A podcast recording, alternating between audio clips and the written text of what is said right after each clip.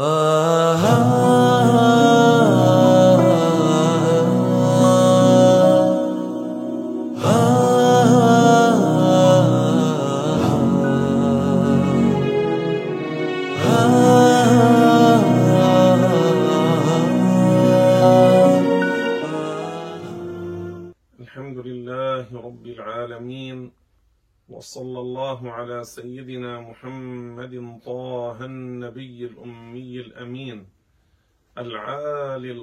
العظيم الجاه وعلى آله وصحبه ومن والاه وأشهد أن لا إله إلا الله وحده لا شريك له وأشهد أن محمدا عبده ورسوله وصفيه وحبيبه وخليله صلى الله عليه وعلى كل رسول أرسله.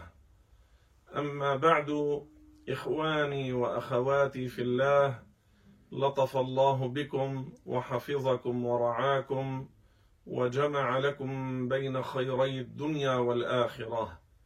من نصائح وارشادات مولانا المجدد المجتهد المرشد الشيخ عبد الله بن محمد الهرري رحمه الله رحمة واسعة أنه قال من تجرأ على القول في القرآن بغير علم فهو هالك. هذا الكلام له إسناد وله دليل وورد في حديث رسول الله صلى الله عليه وسلم من قال في القرآن برأيه فقد ضل. فالذي يتجرأ على كتاب الله ويهجم على القرآن فيتكلم فيه بغير علم فهو هالك ضال. إما أن يصل إلى الكفر والعياذ بالله وإن لم يصل إلى الكفر فهو فاسق ملعون من أهل الكبائر.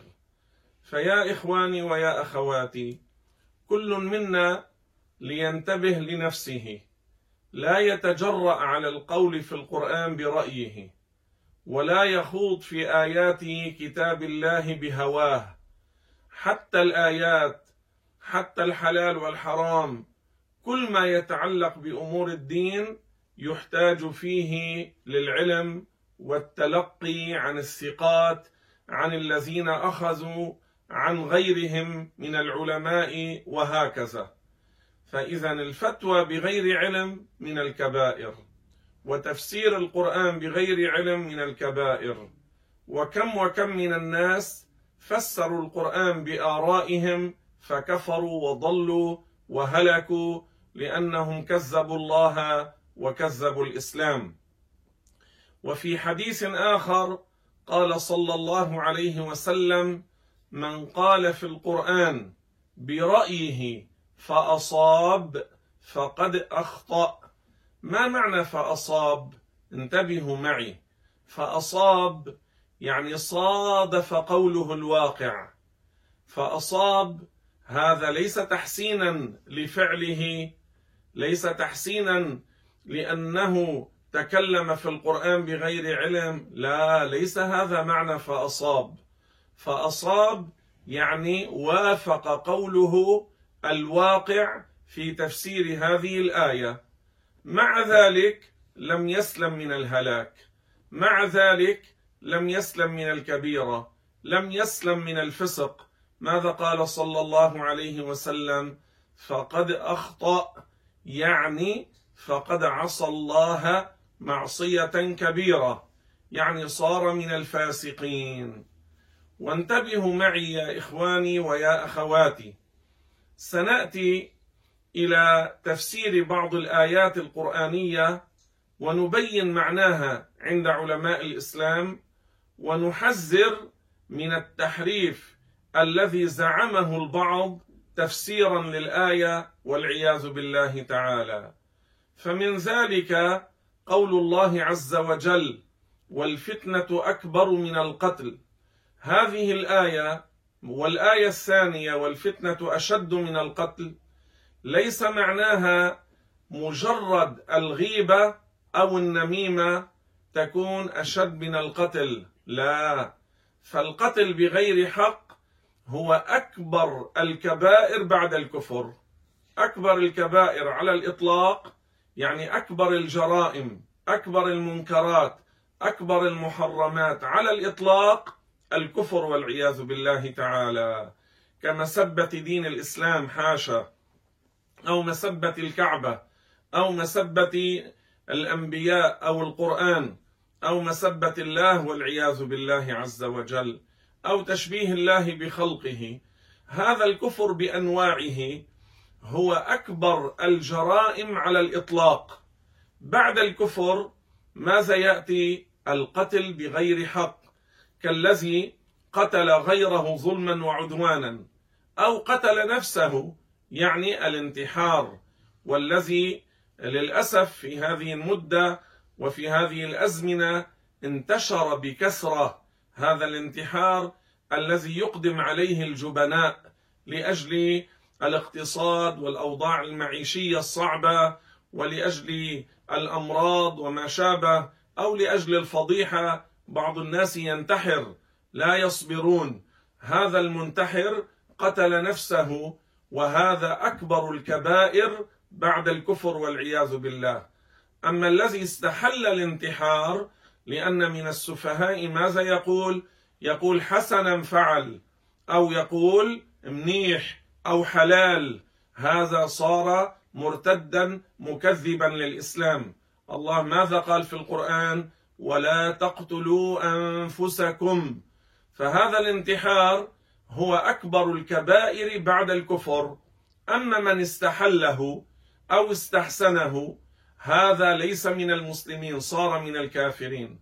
فالحاصل الإنسان إذا انتبه أن أكبر الكبائر على الإطلاق الكفر ثم يأتي بعده القتل بغير حق فكيف يقال إن مجرد الغيبة أو مجرد النميمة أشد أو أكبر من القتل يكون كذب الله. في القرآن الكريم إن الله لا يغفر أن يشرك به ويغفر ما دون ذلك لمن يشاء. هذا دليل من القرآن أن الكفر هو الذنب الذي لا يغفره الله لمن مات عليه. أما المعاصي التي هي دون الكفر فهي تحت المشيئة. تحت مشيئة الله عز وجل. فالقتل الذي هو أكبر الكبائر على الإطلاق بعد الكفر بعد الكفر كيف يقال إنه أقل من الغيبة أو النميمة أو الغيبة أكبر أو الغيبة أشد أو النميمة أشد؟ هذا صار تكذيبا للقرآن والحديث والإجماع. وفي صحيح البخاري من حديث عبد الله قيل يا رسول الله أي الذنوب أكبر؟ قال أن تجعل لله ندا وهو خلقك. يعني أن تشرك بالله أن تكفر بالله. قيل ثم أي؟ قال أن تقتل ولدك خشية الفقر. انتبهوا هنا بين أن أكبر الكبائر بعد الكفر القتل بغير حق. فكيف يأتي جاهل إذا رأى إنسانا يقع في الغيبة أو النميمة؟ يقول له والفتنة أكبر من القتل والفتنة أشد من القتل. يعني إذا اعتبر مجرد الغيبة مجرد النميمة أشد أو أكبر من القتل صار مكذبا للقرآن وللإسلام وللرسول وللإجماع فيلزمه أن يتشهد ليرجع للإسلام. اذا فما معنى والفتنة أشد من القتل والفتنة أكبر من القتل معناه الكفر. هنا الفتنة يعني الفتنة في الدين يعني الإشراك بالله عبادة غير الله عبادة الشمس القمر الأصنام عبادة الأشخاص عبادة النار عبادة مخلوق من المخلوقين هذا إشراك عبادة غير الله. الفتنة في الدين كالكفر كمسبة الله كمسبة دين الإسلام. هذا يقال له فتنة في الدين. الفتنة في الدين أكبر من القتل وأكبر من الغيبة وأكبر من النميمة. يعني الكفر أكبر الكبائر على الإطلاق. يعني الكفر أشد من القتل. هذا معنى الآية. ليس معناها أن الغيبة مجرد الغيبة أشد وأكبر وأعظم من القتل ظلما وعدوانا هذا لا يقوله عاقل. الآن لو سألنا هذا الإنسان الذي فسر هذا التفسير الفاسد واعتبر أن مجرد الغيبه أشد من القتل لو سألناه هذا السؤال واحد جاء يريد أن يذبح ولدك بالسكين ذبحا حقيقيا بفصل رأسه عن جسده. وآخر اشتغل بغيبة ابنك. أي الأمرين أعظم؟ أيهما أشد وأكبر؟ سيقول القتل الذبح. فيقال له اذا لماذا تحرف معنى الآية؟ وتحرف القرآن تدعو إلى تحريف معنى القرآن فتقول إن مجرد الغيبة أو النميمة أشد من القتل. إذا رأيت إنسانا واقعا في الغيبة أو النميمة تذكر الآية والفتنة أشد من القتل والفتنة أكبر من القتل. أما في الواقع لو سألناه هذا السؤال واحد أراد ذبح ولده والثاني يشتغل بغيبته أيهما أكبر؟ سيقول الذبح. القتل حقيقة القتل فعلا أكبر من الغيبة والنميمة. يقال اذا يفهم المعنى. اذا يعرف المعنى. فكيف هناك جعل الغيبه أو النميمة أشد من الذبح والقتل بغير حق؟ فهذا يكون كذب الله. جعل الغيبه هذه المعصية التي هي أقل من الزنا حتى أقل من الزنا حتى وأقل من أكل الربا. فكيف جعلها أشد من القتل ظلما وعدوانا؟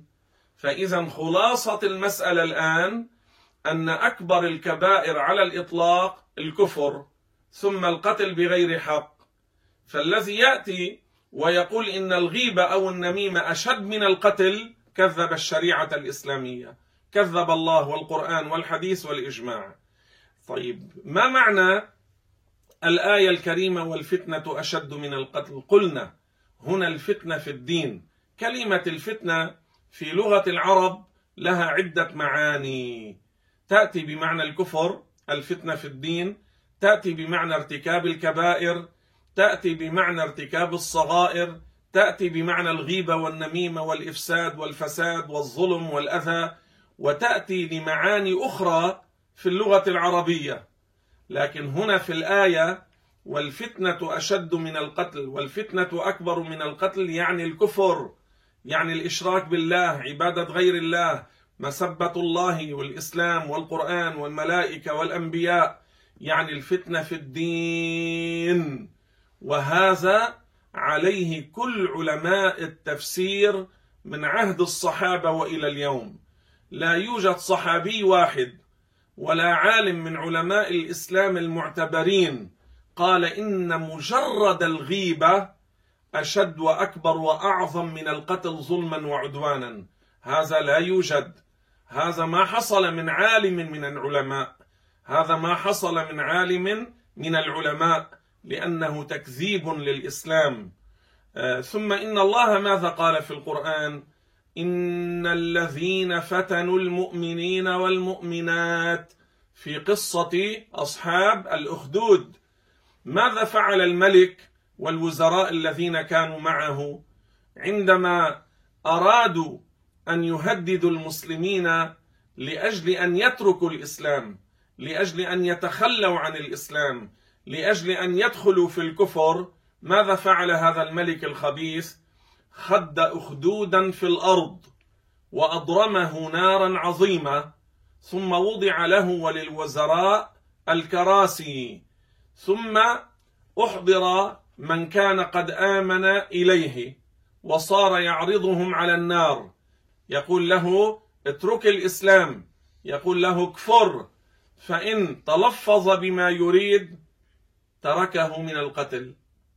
وإن أصر وبقي على الإسلام ألقاه في النار. ألقاه في تلك النار العظيمة. إن الذين فتنوا المؤمنين والمؤمنات. لاحظوا فتنوا هنا بعرضهم على الكفر. قالوا لهم اكفروا اتركوا الإسلام. هنا الآية سمت هذا الكفر فتنة. إن الذين فتنوا المؤمنين والمؤمنات بأن طلبوا منهم أن يتركوا الإسلام ويخرجوا من الإسلام. وهذه الآية والفتنة أكبر من القتل والفتنة أشد من القتل. ما هو سبب نزول هذه الآية؟ في فترة الصلح بين النبي عليه الصلاة والسلام وبين المشركين واحد من المسلمين قتل واحدا من المشركين. هؤلاء الكفار صاروا يعيبون على المسلمين أن قتل أن قتل المسلم منهم واحدا في فترة الصلح. صاروا يعيبون ذلك على المسلمين ورأوا ذلك فضيحة عظيمة بزعمهم. الله كذبهم.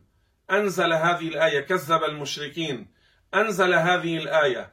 والفتنة أي الكفر الذي أنتم عليه أشد والآية الثانية أكبر من القتل يعني الكفر الذي أنتم عليه أيها الكفار أيها المشركون الكفر الذي أنتم عليه أكبر وأشد من القتل الذي حصل من هذا المسلم في فترة الصلح وتعيبونه على المسلمين. يعني الفتنة التي أنتم عليها الكفر الذي أنتم عليه أكبر من هذا القتل الذي حصل وتعيبونه على المسلمين. هذا سب... هذا هذا سبب نزول الآية.